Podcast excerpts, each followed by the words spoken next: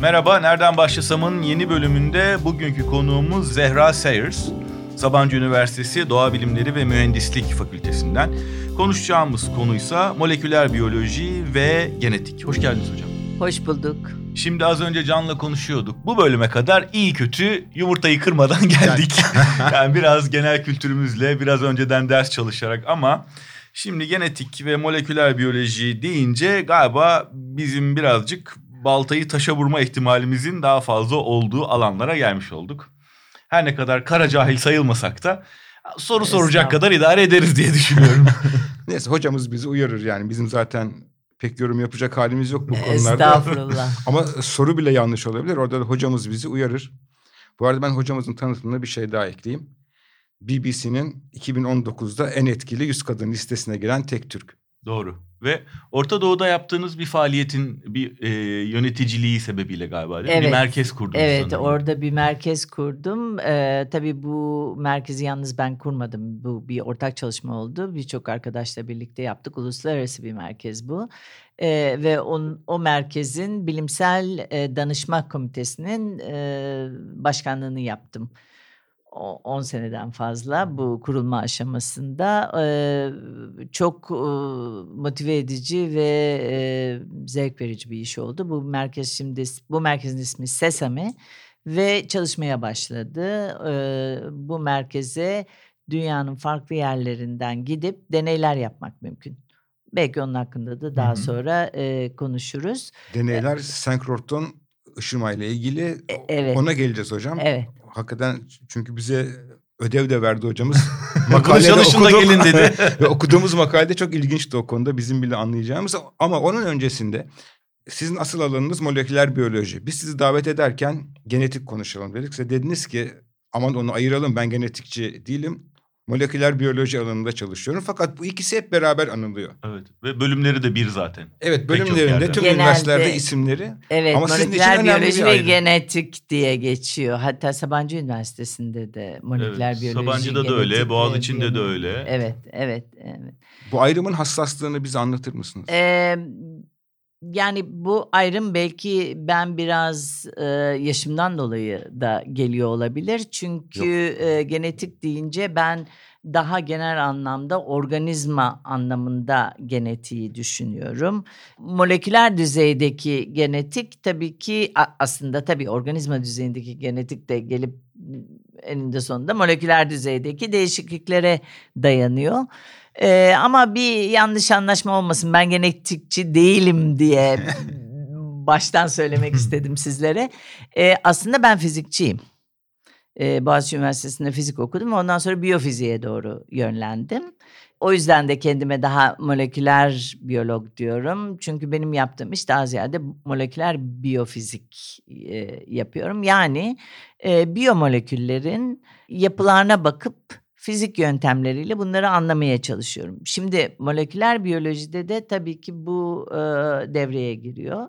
Çünkü moleküler biyoloji dediğiniz zaman da e, genelde akla gelen ilk konu e, DNA yapısı, DNA'daki değişiklikler, e, DNA ile proteinin etkileşimi ve de hücre içinde bunların bu değişikliklerin, bu etkileşimlerin yansıması oluyor. Bu geliyor ikisi bir yerde birleşiyorlar yani moleküler biyoloji ve genetik çünkü sonunda genetik bir takım değişiklikler de olabiliyor DNA'da. O genetik değişikliklerin sonucunda da organizmada değişiklik oluyor. Dolayısıyla moleküler düzeyden yukarı doğru gitmiş oluyorsunuz. Yani moleküler biyoloji, moleküler seviyede yaşamsal olayları anlamaya çalışıyor. Genetik de bir yerde bunun organizma düzeyinde yansıması diye. Yani, Yani siz gen- mikro düzeyden aldığınız verileri genetikçilere aktarıyorsunuz. Aynen. O yüzden de bazen mesela mikrobiyolojiyle Evet moleküler ben biyoloji mesela geçen yazışırken sizinle karıştırılabiliyor. evet. Çünkü mikro düzeyden dediğiniz gibi mikro düzeyden alıp organizma düzeyine e, çıkarmaya çalışıyorsunuz. Yani bir alt basamağı e, ölçek aç- an- anlamında genetiğin. Aynen yani. Bu da aslında nispeten yeni bir e, bilim dalı. Zira inceleme araçları, gözlem araçları geliştikçe e, ortaya çıkmış bir dal değil mi? Aynen, aynen. Ee, Belki buradan sizin senkroton ışıma o çalışmalarımıza gelebiliriz. Gelebiliriz. Ayrıyeten e, şöyle bir gelişme oluyor bana sorarsanız. Dediğiniz gibi e, teknoloji gelişiyor. Bizim kullanabileceğimiz yöntemler farklılaşıyor ve gittikçe daha küçük ölçeklere inmeye başlıyor. O zaman o küçük ölçeklerde neler yapabileceğinizin potansiyelini görmeye başlıyorsunuz. Yani diyelim ki bir mikroskopla bir organizmaya bakıyorsunuz, bir hücreye veyahut da ne bileyim ben bir e, sineği mikroskop altına koyup bakıyorsunuz. Sonra e, daha kuvvetli bir mikroskopla onun kanadının daha detaylı olarak görmeye başlıyorsunuz. Sonra e, elektron mikroskobuyla o kanattaki daha küçük ölçekteki e, yapıları görmeye başlıyorsunuz. Ondan sonra senkrotron gibi e, araçları kullanarak da bunun içindeki moleküllere bakmaya Peki mesela daha da incelip e, bu işin nano seviyeye inme ihtimali var mı? Hani mesela hani genetik e, moleküler biyoloji ve bir kademe daha aşağı inebilir mi? E, yani bence iniyor da. Hmm. iniyor da. E, çünkü o nano yapıları bu sefer e, biyomoleküllerden faydalanarak nano yapılara bakmaya başlıyorsunuz. Onların nano yapılar oluşturduğunu görüyorsunuz ve onlara bakmaya başlıyorsunuz. Dolayısıyla bunun bir yerde e, sonu yok yani bu ama tabii bir de şey de çok önemli o moleküler düzeyde veya nano düzeyde elde ettiğiniz bilgilerden bu sefer organizmaya geri dönmeniz önemli. Örneğin hastalıklarda bir molekülün etkin olduğunu biliyorsunuz, bir genin etkin olduğunu biliyorsunuz diyelim. O gendeki bir mutasyonun bir sürü e, bozukluğa sebep olduğunu biliyorsunuz. Onu moleküler düzeyde anlıyorsunuz. Peki oradan hastalık ve organizma seviyesine nasıl çıkacaksınız? Bu e, o kadar kolay olmuyor. Yani burada hem tekniklerin gelişmiş olması çok önemli. Kullandığımız araçların gelişmiş olması çok önemli. Hem interdisipliner çalışma çok önem kazanıyor. Çünkü teknoloji gerekiyor bazen o kadar çok data oluyor ki elinizde inanılmaz derecede e, işlemsel istatistik, e, istatistik ve aynen yani computational biology dediğimiz iş işin içine giriyor. Onlar girdiği zaman tabii e, kullandığımız e, bilgisayarların ne kadar kuvvetli olduğu, ne kadar çabuk çalıştığı devreye giriyor. Dolayısıyla bunların hepsi böyle bir şekilde birbiriyle senkroni olarak ilerliyor. O tabii çok güzel bir şey. Bu arada mühendislik düşüncesi işin içine giriyor. Çünkü e, bir mühendis kafasıyla bunları entegre etmeniz gerekiyor. Bir de bunun uygulama alanı var üstelik. Daha oraya gelmedik bile yani tıp. Evet tıpta tabii. E, tıpta bu işin karşılığını uygulayan insanlar var. Aynen. Aslında aynen. mühendislik deyince biraz GDO'lar falan da giriyor işin içine. E tabii tabii tabii. Peki e, şimdi... Onlara hiç girmeyelim bence şimdi. o, o konu çok riskli evet hocam. Şey. Peki sonuç olarak e, biraz ipuçlarını verdiğiniz bu çalışmalar bütünde ne işe yarıyor? Bütünde farklı işlere yarıyor. Bir, e, bizim canlıları anlayışımızı yani ben ilk önce bilimsel e, nasıl diyeyim size saf Hı hı. Yani uygulamadan önce, tıpta kullanmadan önce bilimsel önce, olarak, ontolojik olarak belki aynen, ne işe yarıyor değil mi? Ona anlamamızı, canlıları anlamamızı e, ve e, yaşamın başlangıcını mı? Yaşamın belki? başlangıcına doğru gitmeye çalışmamızı ve bir anlam bütün bunlara bir anlam kazandırmamıza yardımcı oluyor diye düşünüyorum. Aslında yaşamın başlangıcından çok yaşamın sonsuzluğunu aramıyor mu insanlar genetikte yani? Ee, İlk çıktığında hele bayağı bir ölümsüzlük konusunda umutlu olan insanlar var idi. Tabii ama yani ben o tarafa hiç ilgi göstermedim. Ne yalan söyleyeyim benim için.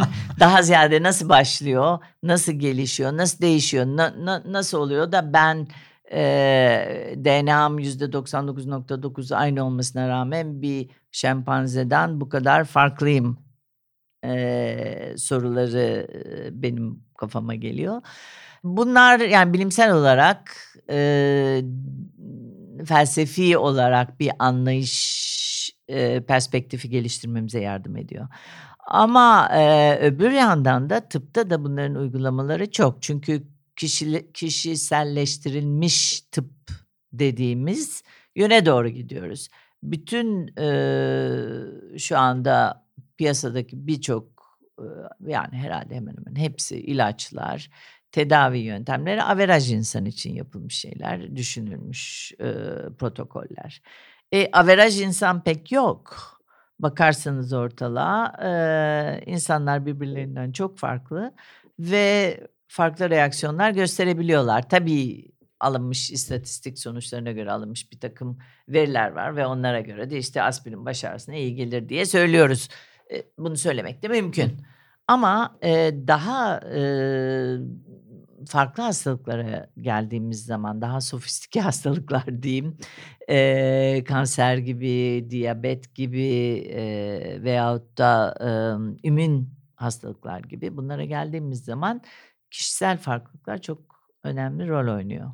O zaman DNA analizleriyle sizin nerelerde yetersiz kaldığınızı veyahut da neden hasta olduğunuzu anlamak ve ona göre de bir tedaviyi geliştirmek mümkün. Tabii ki bunun daha çok yolu var. Ee, bu şu anda kaç e, hadiseden kaç tanesinde iyi sonuç veriyor e, o konuda ben hiçbir şey söyleyemem ama e, eminim bu tarafa doğru gidiyoruz kişilere göre tedavi yöntemleri geliştirmek. İşte onun da felsefi ve etik şeyi pardon sözünü kestim hocam da siz de bu kayıttan önce sohbet ediyorduk. Bize yeni seyrettiğiniz bir filmden bahsettiniz. Doğrudan bunun etik ve felsefi boyutuyla bağlantılı. Aslında onu bir daha bir anlatırsanız Evet. Hakikaten e, çok ilginç de anlattınız. Evet çünkü. bence e, bu e, çok önemli bir film. E, bu yıl e, yayına girdi. E, filmin ismi Human Nature CRISPR Revolution yani insan yapısı, doğası ve CRISPR devrimi diye. CRISPR dediğimiz e, moleküler biyolojide kullanılan bir yöntem, bir teknik. E, yeni geliştirilmiş, yani epidir biliniyor ama uygulama alanları yeni genişlemiş bir e, teknik. E, bu teknikte yönlendirilmiş bir şekilde gen değişikliği yapmak mümkün. Yani mutasyona uğramış bir geni değiştirip, embriyoda değiştirip onun yerine mutasyona uğramamış normal bir gen yerleştirmek mümkün. Şu andaki teknolojiyle yapabiliyoruz bunu.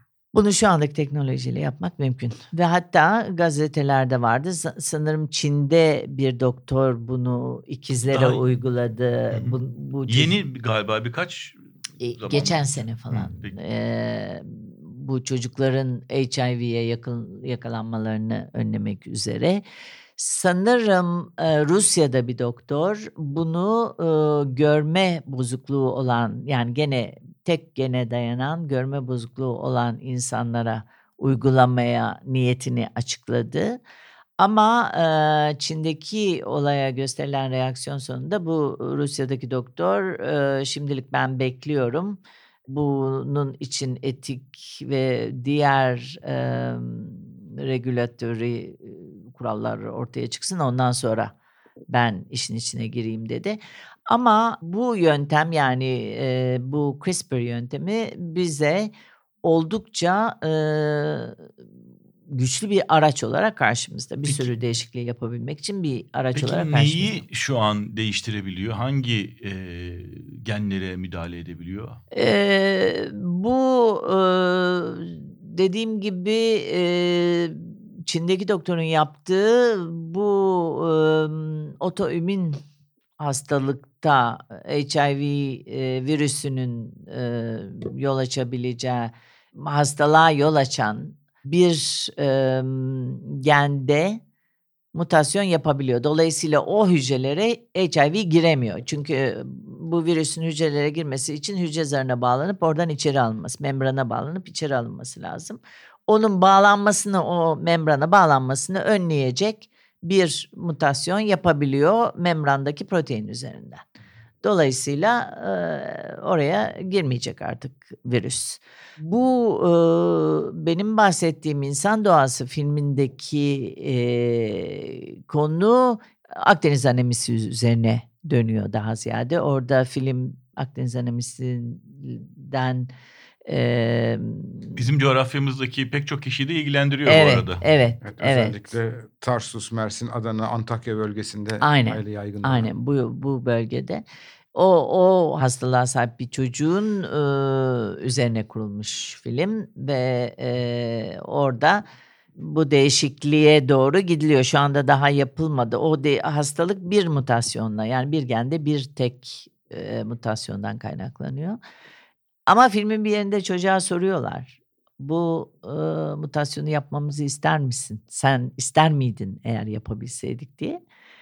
E, çocuk diyor ki emin değilim diyor. O zaman ben ben olmazdım diyor. O yüzden bunu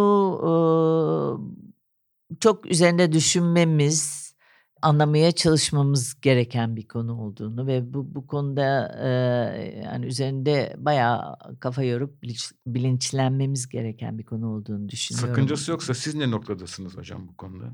Bir yandan bu çalışmaları yürüten ve bu meselenin ilerlemesi için uğraşan bir bilim dalında çalışan biri olarak. Ben biraz önce söylediğim gibi bunların engellenebileceğine inanmıyorum. Yani bu tür çalışmalar yapılacak. Ben mesela çok merak ettiğim için yapacağım. Yanımdaki başka bir bir hastalıkla bir ilgisi olduğu için yapacak. Ama başka birisi de canı acımayan askerler üretmek üzere yapacak. Dolayısıyla bu e, bu konuların siyah veya beyaz cevabı olduğunu zannetmiyorum. Bazen kişisel kararlar olacak diye düşünüyorum.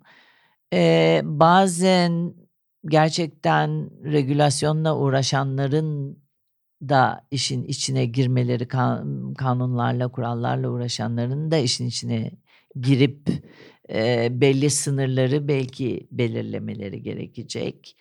Bence yapılacak. Karışık işler. Peki Karışık işler. Yani dediğim gibi bir de bazı sorular var. Mesela bu bu filmde de aslında bir etik komitesinin e, Amerikan e, Sağlık e, Enstitüsü'nün kurduğu bir etik komite var bunun üzerine. Çünkü bu, insanlar bunu görüyorlar. Yani herkes oturup acaba ne olacak diye beklemiyor.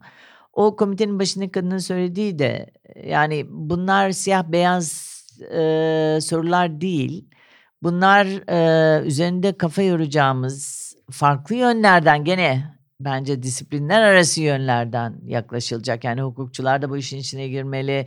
Ne bileyim ben e, tıpçılar da bu işin içine girmeli ama öte yandan e, çevreyle ilgilenenler de girmeli. Yani bu GDO gibi e, farklı e, yönlerden insanların bakması gereken bir e, konu. E, insanların yani farklı yönlerden bakmaları gereken bir konu. Dolayısıyla yalnız bana bırakmak veya da yalnız e, bu işe bir yönden bakan e, birisine bırakmak doğru değil bana sorarsan. Peki şöyle iki soru geliyor aklıma birbiriyle bağlantılı sayılabilecek. Bunlar gerçekten e, regüle edilebilecek konular mı? Yani çok basitleştiriyorum ama kürtajın yasak olduğu pek çok ülkede kürtaj yapılıyor.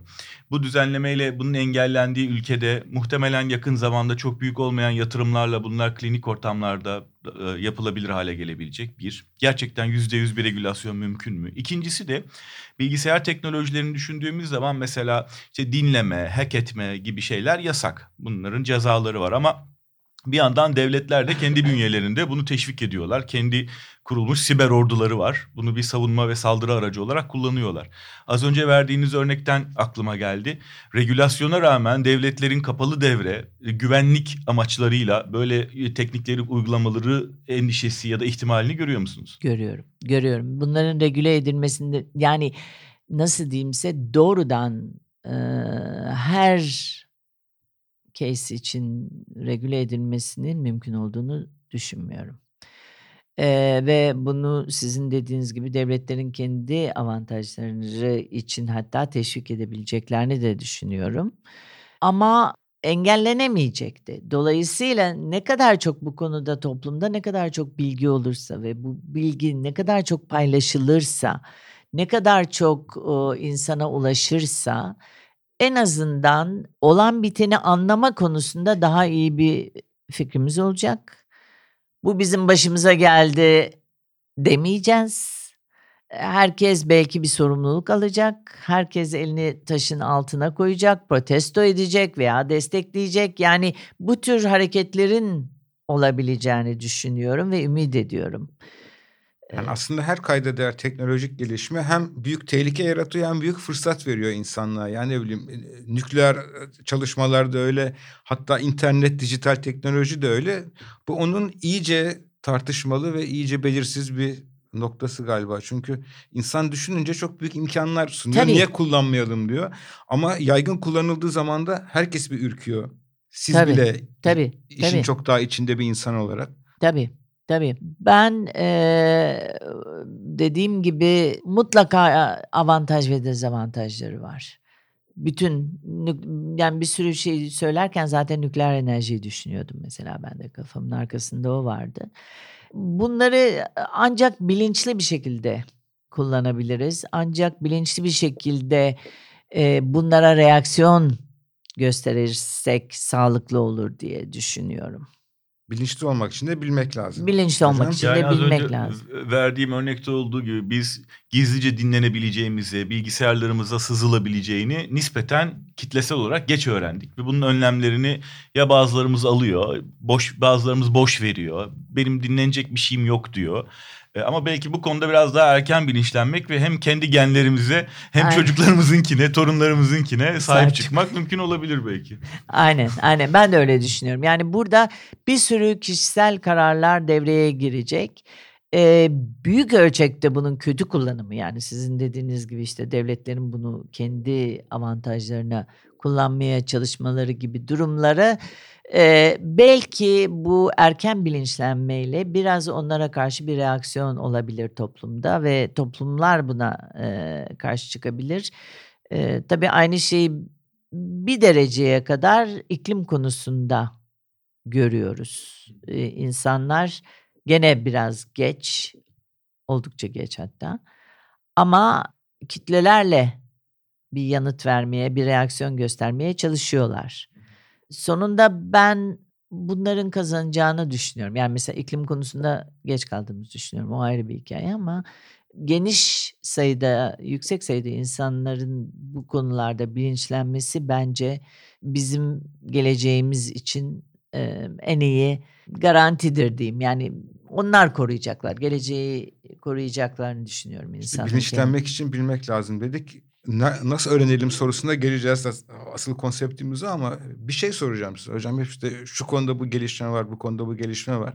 Kayıttan önce de sizin de iade ettik. Bundan tam 20 yıl önce 21. yüzyıl başlarken ben o zaman CNN Türk'teydim. 1999 Aralık sonu falan Milenyum işaretleri diye program yapıyordum. Farklı alanlardan konuklar alıp 21. yüzyılda insanlığı ne bekliyor diye. Genetik konusunda da konuğum sizdiniz. Çok ayrıntılı olarak ne konuştuğumuzu hatırlamıyorum ama çok güzel bir sohbet olduğunu hatırlıyorum. Ve tabii oradaki temel soru da şuydu. Genetik alanındaki çalışmalarda 21. yüzyılda ne kadar mesafe kaydedilir? E 20 yılda bayağı bir süre. 20 yıldaki o hız sizin beklentinizin üstünde mi oldu, altında mı oldu? Tam beklentinize mi denk düştü? Beklentimin üstünde oldu bile diyebilirim. Yani çok hızlı oldu. Biraz önce konuşurken şu da aklıma geldi. İnsanların, homo sapienslerin bence belki farklı araçlar geliştirmesi gerekecek. Şimdi bunu söylerken neyi kastediyorsunuz diyeceksiniz. Şöyle bizim anla yani biz kendimizi bile yani çok az anlıyoruz. İnsanlar e, beynin çalışmasını, e, bilinci ancak yavaş yavaş daha anlamaya başlıyorlar. Dolayısıyla tüm reaksiyonlarımızı da bilmiyoruz. Nereden kaynaklanıyor? Duygusal, e, düşünsel, e, farklı reaksiyonlarımızı kitlesel, kişisel bunları tam anlamış, bunların mekanizmasını tam çözmüş değiliz. E, dolayısıyla etik konularında da bir sürü mekanizmayı daha tam bilmiyoruz. Yani biz etik olarak neyi anlıyoruz, ne etiktir, ne değildir, benim için etik olan senin için etik midir, değil midir vesaire gibi sorular karşımıza geliyor diye düşünüyorum. E, dolayısıyla e, bu siyah beyaz olmayan konularda kendi kognitif araçlarımızı da geliştirmemiz gerektiğini düşünüyorum. Onları daha iyi anlamaya çalışıp onları da e, geliştirmeliyiz. Bilişsel araçlardan Bili- evet, bahsediyorsunuz evet. yani. Aletten Evet, değil de alet- zihinsel, mekanizmalardan. Zihinsel mekanizmalardan bahsediyorum. O zihinsel mekanizmaları da daha iyi anlamak. Peki bu 20 yılda biraz bu yönde adım attı mı sizce insanlık? Ee, evet bu 20 yılda ama o, o konuda mesela bence daha çok yolumuz var. Ve yani teknolojinin gelişimi bence evrimle Homo sapiens'in gelişmesinden daha hızlı oluyor gibi geliyor bana. Yani Tabii bilim bir evrimci bana bunu e, siz saçma sapan bir şey söylüyorsunuz diyebilir ama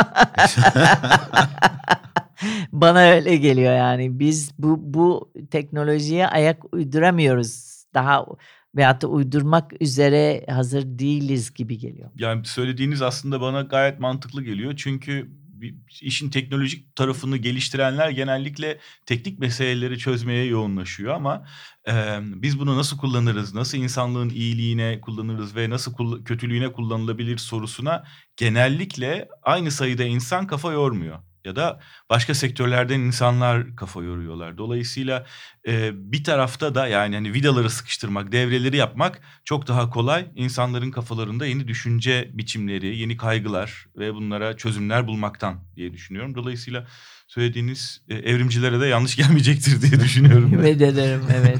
Şimdi önce o zaman size şunu soralım. Bu Human Nature ve CRISPR Revolution. Bunu hangi ortamda izleyebiliriz? YouTube'da ya da platformlarda var mı? Şu anda e, YouTube'da bunun bir trailerı, ön gösterimi var. E, film Almanya'da piyasada, Amerika'da zannediyorum piyasada. E, özür dilerim o konuda hazır- hazırlıklı değilim size. Şimdi hemen e, hangi şirket bunu yaptı söyleyemeyeceğim. Onlar zaten Önemli değil. O- İsminden zaten aa, Google'lanıp bul- bulunur o. bulunur diye düşünüyorum. Fakat çok iyi yapılmış bir film ve e, siz şey söylerken teknolojiyi geliştirenler bunu çoğu zaman hangi ne şekilde e, kullanılacağı konusunda o kadar da kafa yormuyorlar veya yorsalar bile tek yönlü e, yoruyorlar dediniz. Bunu geliştiren kişilerden bir tanesi Jennifer Doudna bu filmde diyor ki e, ben bunu geliştirdim gelişmesine katkıda bulundum. Çok güzel her şey iyi çalışıyordu. Fakat sonra e, kaç gece kabuslarla uyandım. Çünkü işte bir gecenin bir, bir, bir kez rüyamda Adolf Hitler geldi ve hadi bakalım bunu na- nasıl kullanacağız dedi. Yani şimdi e, kadın diyor ki ben bunu hiç düşünmedim bu yönlü işin diyor. Çünkü onun yapmak istediği şey işte bir tıp uygulaması vesaire gibi şeylere e, yönelik Bunun mümkün olduğunu işte. göstermek Ha, istiyor. mümkün olduğunu göstermek istiyor. Ondan sonra ama bu tür e, alanlarda da bunun uygulanabileceğini düşününce diyor tabii e, kabuslara gark oldum diyor.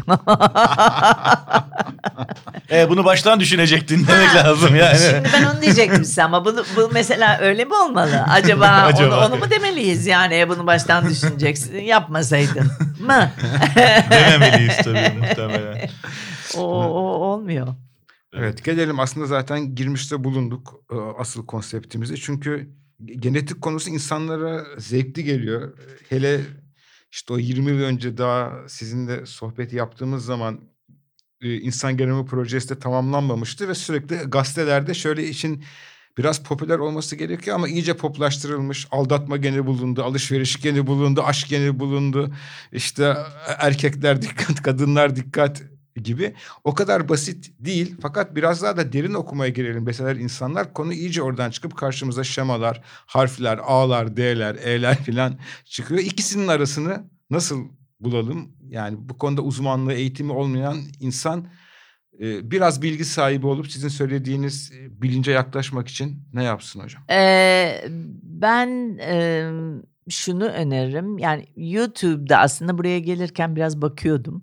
YouTube'da e, çok güzel e, moleküler biyoloji üzerine e, podcastler var, e, filmler var. Oralardan e, bilgi almak mümkün.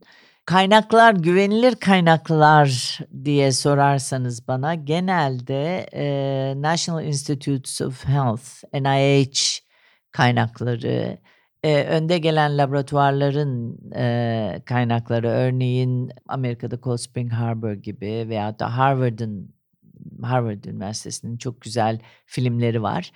E, onları tavsiye ederim. Oralardan temel bilgileri e, fazla kafa karıştırmadan edinmek mümkün diye düşünüyorum. Türkiye'de de e, Sarkaç Türk Bilim Akademisi'nin e, web sitesi e, bir organı olan Sarkaç web sitesine girerseniz orada da e, çok epeycene bir bilgi var. E, Bu arada Sarkaç demişken e, bize ödev olarak verdiğiniz makale orada yayınlanmıştı Sarkaç.org diye. Gene e, senkrotron ışıması gibi bir başlık görecekler. Evet. Arayıp bulurlar ama altından Van Gogh'un bir tablosu çıkacak. Çok enteresan makale gerçekten. Yani bir genetik gözlemleme teknolojisinden çıkılacak ve bir tablonun nasıl kurtarıldığı hikayesine gelecek. Onu özellikle tavsiye ediyorum. Evet, evet. Haddimse eğer. Tabii. Estağfurullah, ne münasebet. Tabii e, bu Orta Doğu'da kurduğumuz senkrotron merkezinin özelliklerinden bir tanesi de senkrotron ışınımı laboratuvarlarının e, çok farklı alanlarda bir araç olarak kullanılması. O yüzden de e, sanattan arkeolojiye, e, mühendislikten e, tıbba, kimyadan e, çevre bilimlerine kadar çok farklı alanlarda kullanmak mümkün. E, o yüzden e, işte moleküler biyolojiden başlayıp e, Van Gogh'un tablosuna kadar gidebiliyorsunuz. Ee, evet aynı zamanda popüler bilim sitelerine e, bakıldığı zaman da e, Sarkaç'ta olduğu gibi e, tatmin edici içeriklerle karşılaşmak mümkün. İnternet bu konuda bayağı bir kaynak sunuyor, imkan sunuyor. Bunu belki yani biraz inceleyip dokuyarak tatmin edecek içeriklere ulaşmak mümkün. Hocam çok teşekkür ederiz. Çok doyurucu bir sohbet oldu. Birlikte bazı soruları da sorduk. Cevaplarını henüz kimsenin bilmediği. Çok sağ olun. Ben de davetiniz için çok teşekkür ederim. Gerçekten benim için de çok keyifli oldu. Epey ee, bir şey öğrendik yani. Evet çok gerçekten Çekinerek başladık cahil kalacağız diye ama. Fena götürmedik. Cehaletimizi biraz azaltmış olduk şu evet. Biz en azından nereden başlayacağımızı bulmuş olduk. Böyle birkaç bin yarım saat daha bulabilirsek karşı bir yere geleceğiz yani. Hocam çok sağ olun. Çok teşekkür ederim ben de.